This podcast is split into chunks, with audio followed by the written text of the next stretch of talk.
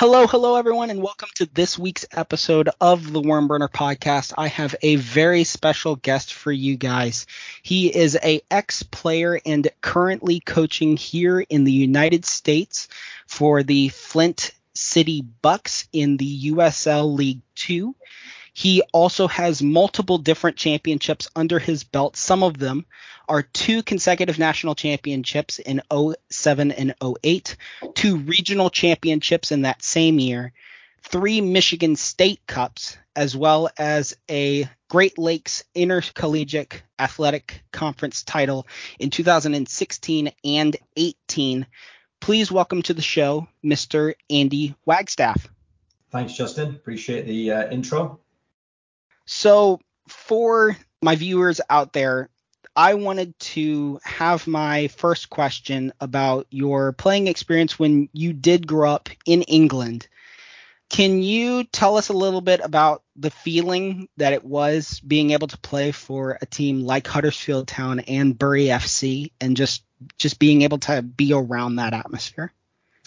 Yeah, I mean it's I'm going to show my age, but it's it's quite a few years ago now. But um, yeah, I was um, my first contract that I was offered. Uh, you know, I'm not sure how much the viewers know of and listeners know about the kind of the pathway in soccer or football in England, but I was 14 when I was given my first opportunity to sign uh, what was called schoolboy forms or schoolboy contract back in back in the 80s and Huddersfield Town were the the club that were the the first to offer me a contract, and I I accepted and and was at Huddersfield Town for a couple of years.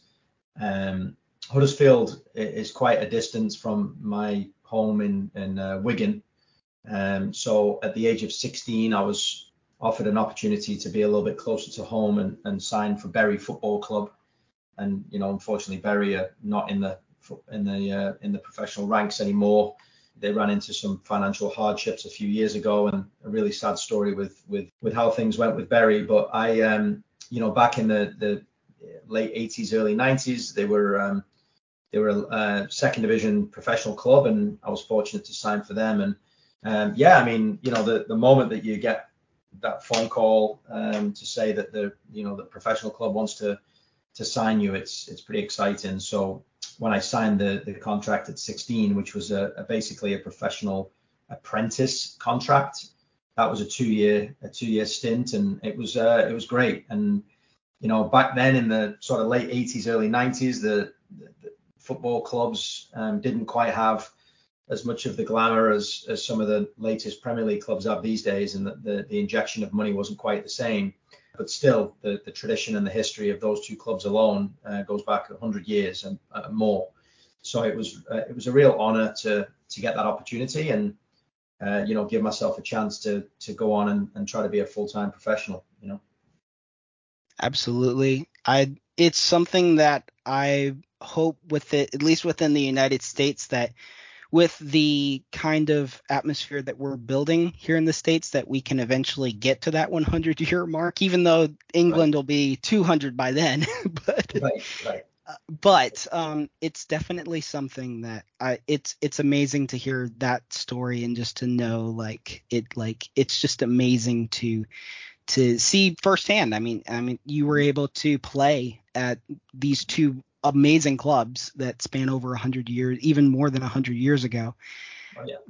What was it like to get the call to come over here to the United States and play with Oakland University uh, with uh, the scholarship with them? Yeah, it was um, it was all kind of uh, interesting how it, it transpired. So originally you know, when I was getting to the end of my two-year time with Bury Football Club, you know, you start to, you know, have conversations with the staff and they let you know if they're going to continue to sign you and, and give you another extended contract or not. And during that year, we had six players that, that Bury had signed as an apprentice professional. And so we were sort of the graduating class in sort of 1991. And um, none of us, unfortunately, none of us got offered a, extended uh, full professional contract. So that was disappointing. Um, so I went off and spent a couple months training at Wigan Athletic. You know, went and played a game for Everton in the in the, the I think it was the B team back then. a long time ago, uh, Chester and a couple of other clubs, Tranmere, and didn't.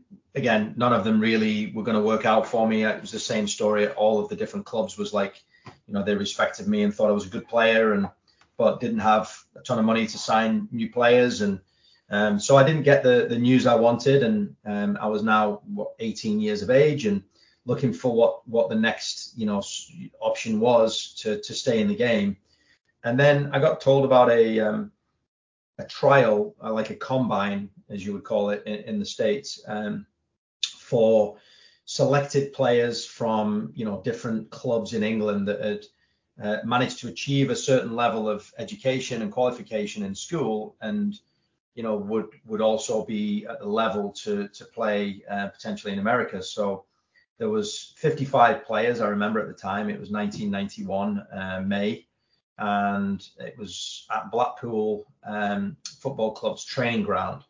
And I went there with I think my dad, mum and dad took me on the day, and um, I, I, played. We played four games in two days, and, and over those four days, oh sorry, over those two days, the different college coaches from from the US were just you know making notes and evaluating us, and eventually was uh, asked to go back to kind of a meeting spot with all the all the other players and and then the college coaches uh, were also there and and the facilitator of the event which was the um, the professional footballers association they uh, they read off the names of people that the colleges were interested in and I, I was fortunate to get named by two two colleges one was central connecticut state university uh, division one program a guy named uh, Sean Green at the time. He had shown interest in me, and then and then Gary Parsons uh, at Oakland University was the other college coach, and spent some time talking to Gary. Sean wasn't able to be there. He he had left to visit family in the Northeast because uh, he was originally from England. Uh, Gary was an American, uh, is an American gentleman, and uh, we met and spent some time together. And we, you know, me and my family really liked him, and um, essentially accepted a position to to go over in in the fall season to to play at Oakland University. Um, and at the time, Oakland was Division Two, uh, but I was I was educated on the process from Gary that basically, you know, a lot of high-end players play Division Two, um, and are every bit as good as some of the Division One programs out there. So I I decided to to select that as the as the uh, university for me, and it was a bit surreal. I remember, you know, having an opportunity to, um, to you know to sit down with family and talk about it and I got a lot of support from from all my my close family and I think it was August the 20th 1991 I got on a plane and flew over to the USA and and um, started preseason with Oakland uh, the next day. So that was my my first uh, journey here to the US wow. That I think when it comes to the stories of how players get time to play and just to to build their careers either as a player or a player and a coach or just players in general being able to go to another country can be the definitive position of saying hey i'm here and it allowed them to grow in such a way how how do you feel being one of the players that went from England to the United States, mm-hmm. a, an infant in soccer in in the soccer world. Mm-hmm. Um, how important do you think that can be for a young American here in the states wanting to maybe turn professional someday?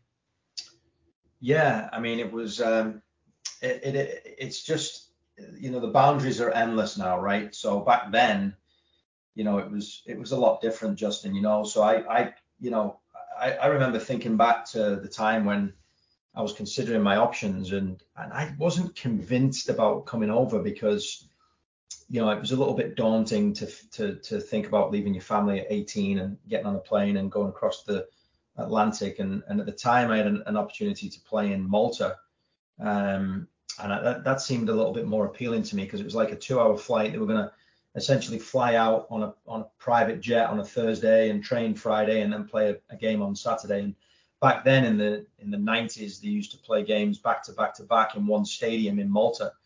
Um, and the club that I was offered an opportunity with was Naxxar Lions. Um, and you know, there was a, a, famous English player called Paul Mariner that also played for for uh, Naxxar Lions at the time. So that was a unique opportunity. So I really wanted to do that. And the reason I wanted to do that was because a it was closer to home, and b it was just professional, and it I didn't have to you know take up on the challenge of going back into to, to school, uh, essentially a, a, university. So it was a bit daunting, and and um, you know, uh, uh, but but looking back, it was it was the right thing to do. And um, now that you know the, the the borders are are endless. I mean, there's there's players here in the US that can go anywhere in the world and play.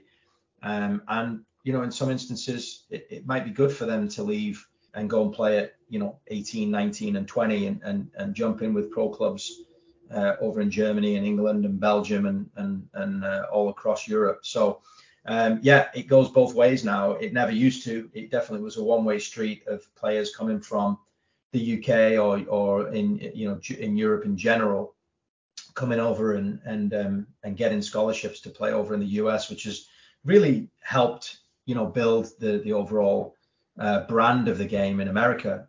But now there's a lot of very talented, you know, as we know, American players that are capable of traveling and playing all over the world and not necessarily having to go through the college system. Although I am a big believer in the college system, but I know that you know these days players are getting signed pro at you know 16, 15, 16, 17 years of age. So um, I think the opportunities are there for people now. Absolutely. As you were explaining that, I was envisioning the story of Weston McKennie, the mm-hmm. the American kid that he ended up rejecting a full ride scholarship to go to I, I forgot what the college was. It was a big college. Yeah. Just to go over and play uh, Schalke in Germany, play for Schalke in Germany. Yeah. I, it was just an unbelievable story. And for you, being a four-year Letterman winner, as well as going to the NCAA Division two semifinal in your sophomore year and final in your senior year, what was it like to go back and coach for your alma mater? At, and and just walk me through. Was it kind of like a a Frank Lampard feeling going back to Chelsea, or was it like a um, Xavi at Barca? Like what? Walk me through how you felt with that. Yeah, I'd say a poor man's version of both of those guys, but I appreciate, the, I appreciate the comparison there. Um, I think you know I, I was very I had a great time at Oakland University. I was treated extremely well by by some very very special people over the time that I was there uh, as a player. Um, Gary Parsons obviously being being one of them. And then I got an opportunity to go back there actually in, in 2002. I, I spent two years on the women's side with uh, the head coach at the time was Nick O'Shea, who I consider a, a friend and a mentor of of, of, uh, of me over the years as a coach. But then I went back again in in um, 2013, 2012 to 2015 in that period as an assistant coach with the men's team, and then I went back again in 2019 as the associate head coach um, for for um, the, just the fall season. Um, just due to other commitments, I, I, had to I had to step down from that position. But um, yeah, it was it was great. I mean, you know, Oakland, like I said, is um, holds a special place in my heart as far as you know the the the um, the experiences and the education and the moments that I have enjoyed um, at that university, and um, to be able to go back there was was uh, was extra special. Um, got to work with head coach Eric Pogue on the on the men's side, who's been there for many years now and has has built a powerhouse program, and um, was very fortunate to to be around a lot of other really good coaches uh, during my time there. So um, and you know now you know fast forward a number of years from where I played there, they they became a Division One program and uh, are really doing an amazing job. You know, in in the Horizon League every year, always, you know, in the in the in the top spots, usually competing for the championship one way or the other, and making a making an appearance in the NCAA's almost every year. So. Wow, that that is a, a really amazing story to even hear because doing research, I don't I, and I'm even from the Midwest as well. I hadn't even really heard of Oakland University before mm-hmm. this. Mm-hmm. And to see the progression that they've gone through over the years, as well as just their success in recent years as well, it is really, really amazing and something that it it it's a testament to what soccer can do over here in the United States. And it's just absolutely amazing. Yeah, I agree going to coaches specifically, I mm-hmm. wanted to ask about one that may have had an impact on your coaching style and and the way that you have been able to approach the game. Do you have any stories or any moments or anything in general about Martin Dobson? Yeah, Martin Dobson was um, a, a, very talented professional player back in the UK, and um, in 19 in the late 80s, he was the head coach or the manager, as they call it in England, of Bury Football Club, and I was very lucky that um, one of his chief scouts got to see me play, and I got a gentleman called Brian Edwards, um, and Martin, you know, brought me in as a as a as an apprentice professional for two years there at Bury. Um, and I just loved you know the the way that the the first team that the very first team played. The brand of football stuck in my mind um, and really influenced me as a as a player over the years.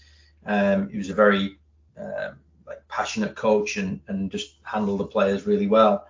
Um, and then uh, fast forward about 10 years later he he was working at, at, Bolton Wanderers Academy as the academy director, and I, I actually just reached out to him and um, you know invited me in, and we sat and had a coffee, and he handed me a, a Bolton kit, and I, I, got a job coaching the under 10s team there at, at Bury. So that was one of my sort of first, you know, that was like 1999. That was like one of my first sort of, you know, big coaching roles back in England. And granted, I spent time going back and forth between England and America, but that was my first sort of academy coaching role. Um, I took the under 10s at Bolton and, and did that for, um, I think, pretty, a little bit less than a year before I ended up going over to to to to my uh, my beloved Liverpool. Absolutely, and and with with that being said, you're a massive massive fan of Liverpool, correct? Mm-hmm. Yeah, yeah. And to just have that and and being able to be a part of the academy itself must have been an, a, a really surreal moment for you. Yeah, that was um, it, it, was it was actually strange how it all happened, but I um, I was at John Moores University um, doing a doing a master's program, and um, I saw a, an advertisement to do the to go on the UEFA B license um, coaching license, and it was it was held at Liverpool's brand new academy in Kirkby, and um, I went applied for it, got on, and went on the course, and there was like myself and everyone else was a Liverpool staff member, so it was, it was sort of unique. I got to know um, a guy called Frank McParland, who ended up being the academy director there, and Stuart Gelling, who was the in charge of the community in football, and um, Ian Brunskill, who has gone on and worked for the FA and was an assistant manager with Blackburn Rovers, and and um, yeah, so that was really that was really good. I, you know, they they you know, Frank approached me at the end of the week and said, "Hey, you've done a great job on this course. When you come back from the states, you know, uh, in November, why don't you give us a shout? We'd love to bring you in as a as a coach." So that's exactly what happened. So it was very uh, it was very cool to to be in the academy, and um, you know, I did design a um, a program that they that they they've been running for a number of years that was like kind of a a community outreach slash scouting program, and and it's held on a Sunday mornings and um, I'm not sure if they still do it now, but I know they were doing it up, up until a couple of years ago. So that was like um, enjoyable to kind of plan that and map that one out with uh, with Stuart Gelling back in you know the late 90s, early early thousands, um, and pretty proud that they they used it for so long as well that program. Wow, to to have that under your belt of of having a program that your the club that you've supported for so long uses that has to be so surreal. And and on top of that, talking about coaching achievements, you have both your UEFA and USSF A licenses, correct? That is correct. Yeah. That's that's unbelievable. I I know I don't want to say that if if that was your best moment or or anything. I always like to say a key moment. Was that your key moment as a coach like saying like wow, this is something I I never really thought that I would be a part of? Is is there another key moment maybe that also speaks to you when it comes to your youth coaching experience?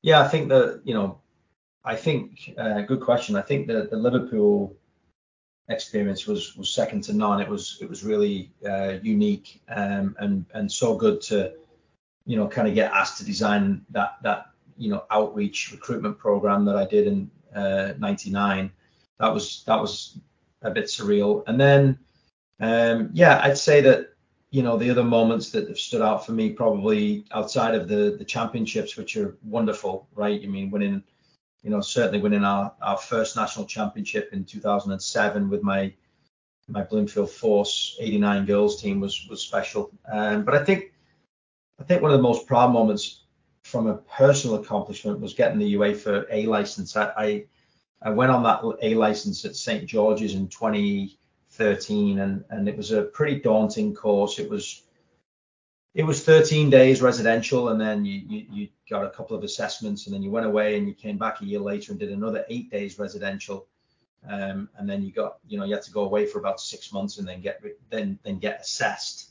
So going through that whole you know couple of year program was was um, stressful. It you know totally got me out of my comfort zone, but it was something that I felt like you know no matter what, if I go on the A license in England um, and fail, then I'm still a better coach for that experience than I would be if I decided to not go on it because of the fear of failure. So um, for me, it was special to get that, you know, to get that awarded to me um, was a was an important moment in my coaching career, and um, I'd probably tag that with with you know some of the championships we've won and and some of the personal awards which have been nice. Wow, yeah, I I think that is something that when it comes to coaching in the United States that even even for me I've I've only gotten my E license if I'm not, I'm at the very beginning level right, right, of right. coaching when it comes to the licenses the the time and the effort to go into something like that is mm-hmm. unbelievable and it's it's it just shows what you've done when it comes to what you've coached being able to achieve not only that here in the United States, but over in Europe as well.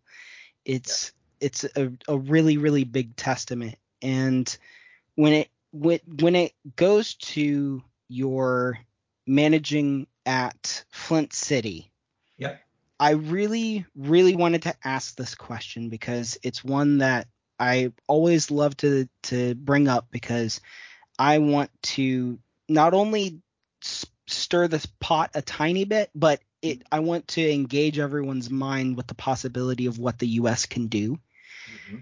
Being from the USL League 2, what do you see the US can improve on and get better when it comes to the the great sport of soccer?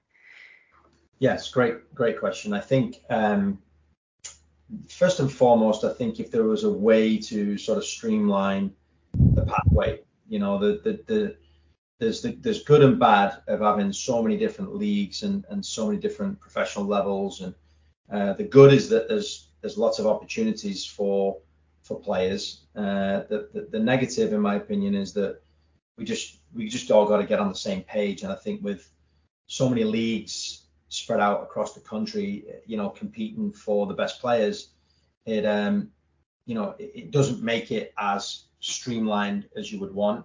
Um, so the pathway is a little bit more clear. Um, but that takes time.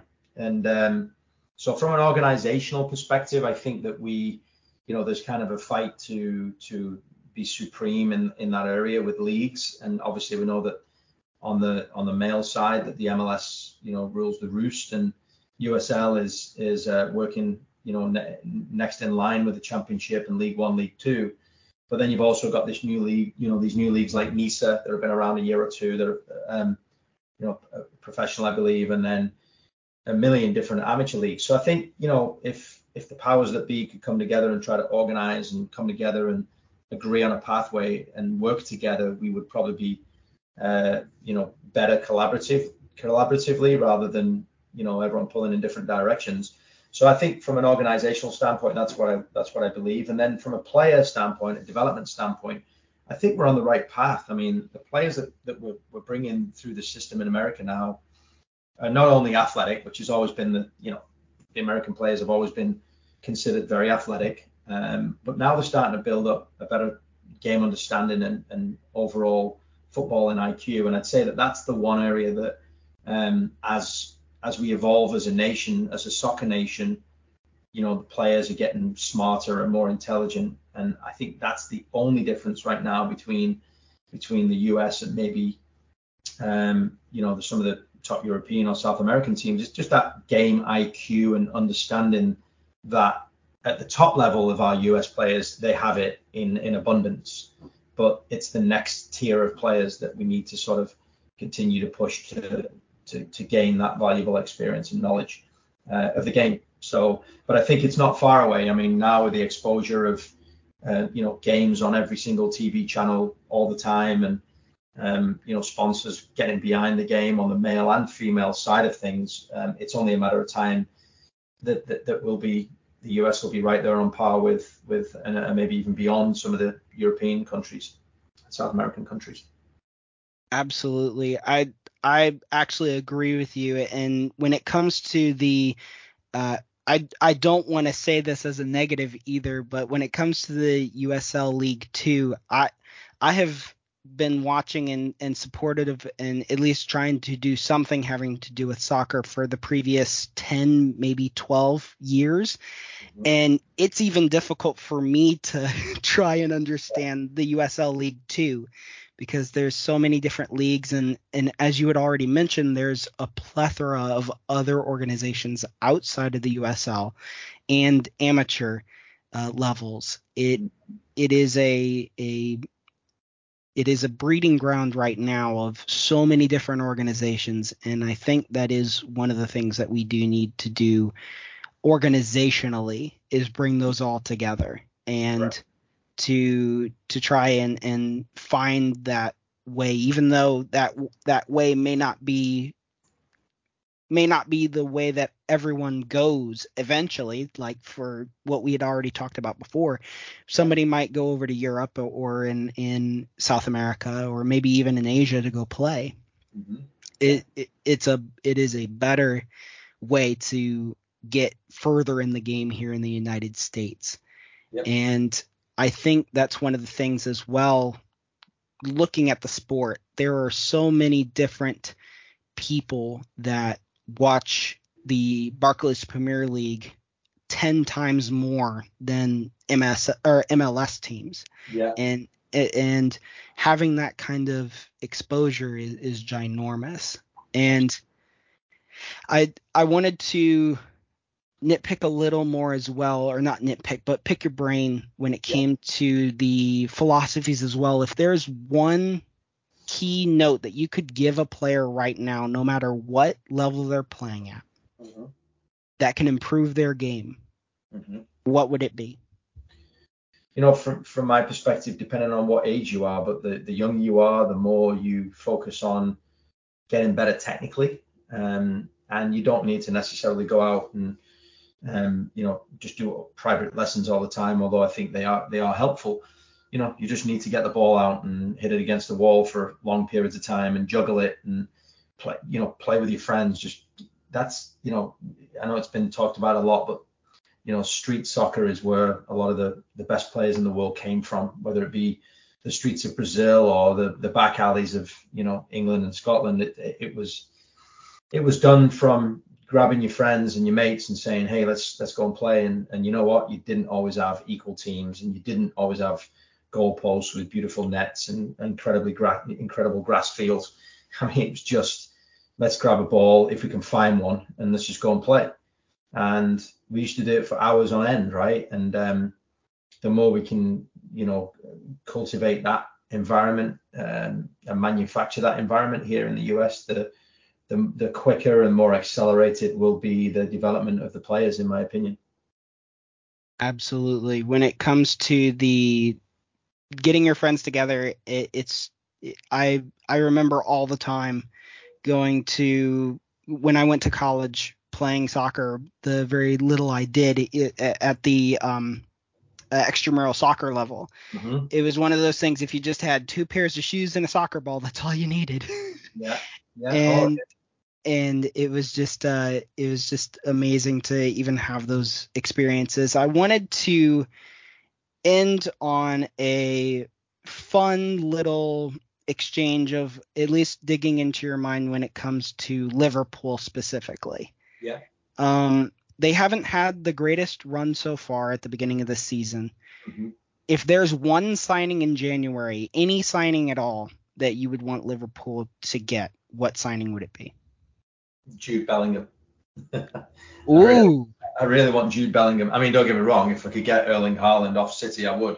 But we all know that's impossible. Um, yeah, Jude Bellingham, I think, would be a massive addition to the midfield for us. Um, I know he's a player that we've been looking at for two or three years now, and um, he's one that I would love to bring in. I think he'd be massively helpful to the to the middle of midfield for us. Um, I know we're we're a little bit we're suffering in the back a little bit, um, but that's just a that might just be burnout, a little bit of fatigue mentally and physically from some of the players there.